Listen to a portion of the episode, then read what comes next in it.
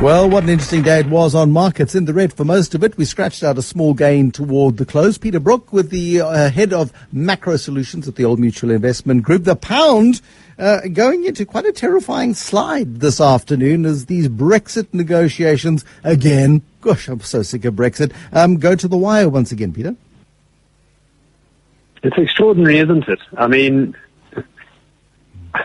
if you think about the damage done to the British economy and the British people, through this uncertainty. So your inability to act, to make long-term planning, the job losses as a result, it's, it's extremely poorly run. And I think you look at the COVID-19 response, and we give our government a hard time, and there's certainly areas where they have under-delivered, but they're not messing it up as badly as, as the Brits at the moment.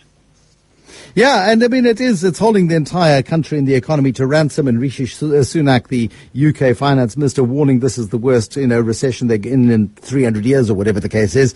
Um, it's, it's dire straight stuff. Not too much corporate news banging about the JSE at the moment, but steady, you know, incremental gains coming through.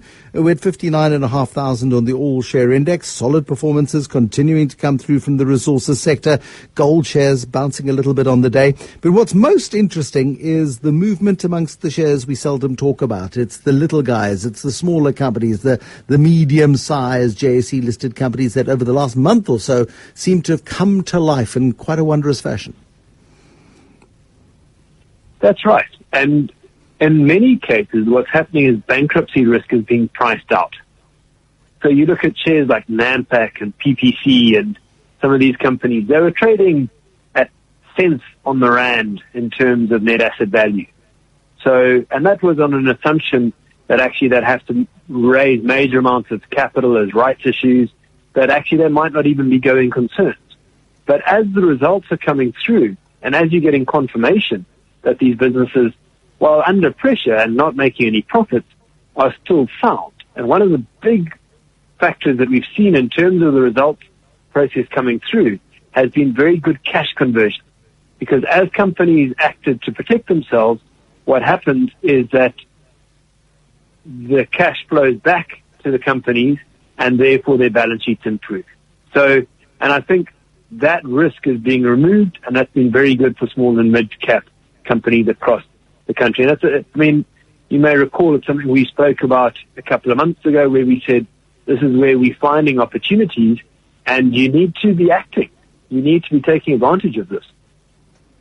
Does it continue? I mean, and I mean, again, how long is a piece of string? Um, but uh, you know, is that positive sentiment still very much in place as we see the growth rate for South Africa in this? Uh, we get the growth number coming out tomorrow, and we can better then assess whether or not South Africa's decline is eight percent or seven and a half percent this year. Does that sort of stuff matter? No, I don't think so. I mean, I think markets are moving way ahead of what the GDP numbers coming out are. Um, I think it's important to remember that if a share has fallen from 100 to 10 and it goes back to 20, so it's got 100% gain, it's still hmm. 80% down on where it was. Exactly.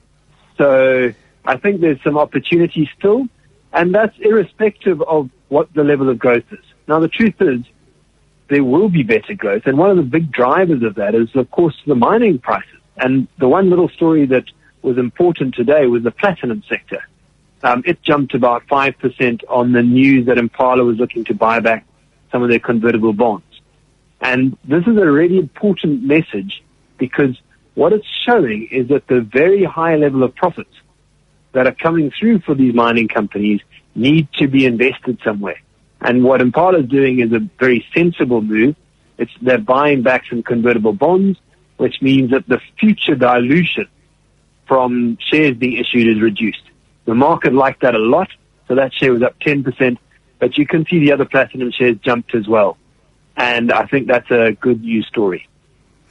Um, and again, there's no indication that there is going to be a decline in demand, at least not in the short term, uh, for these commodities, which have helped South Africa's balance of payments quite considerably over the last 12 months. We are, you know, in the money, so to speak. Yeah, I mean, I, so I look at the iron ore price and I've thought that it should fall, quite frankly. But it's sustained above $120 a ton. Sure. Um, and in fact has been stronger. And you start taking that through into the profits and the free cash for the likes of Kumba, Exxaro, African Rainbow, um, and it just feeds on. I don't know if you've been watching the copper price, but that has gapped higher. Um, less impact on our, but a, a, little bit of a positive for some of our diversified miners. Um, but it's indicative of a global economy that is recovering. Um, and that's been helped by China and the, the Chinese um, keeping their economy stronger. But I think as we look into next year, the market is saying, well, the demand is coming and these prices are going to be higher. And that is, as you highlighted, very important for South Africa. We're running a, a large current account surplus. That's unusual for us. And that's one of the reasons why the Rand has sustained at a higher level. Peter Brooke, thank you, the head of macro solutions at the Old Mutual Investment Group. Peter Brooke on the line to us from Cape Town this evening.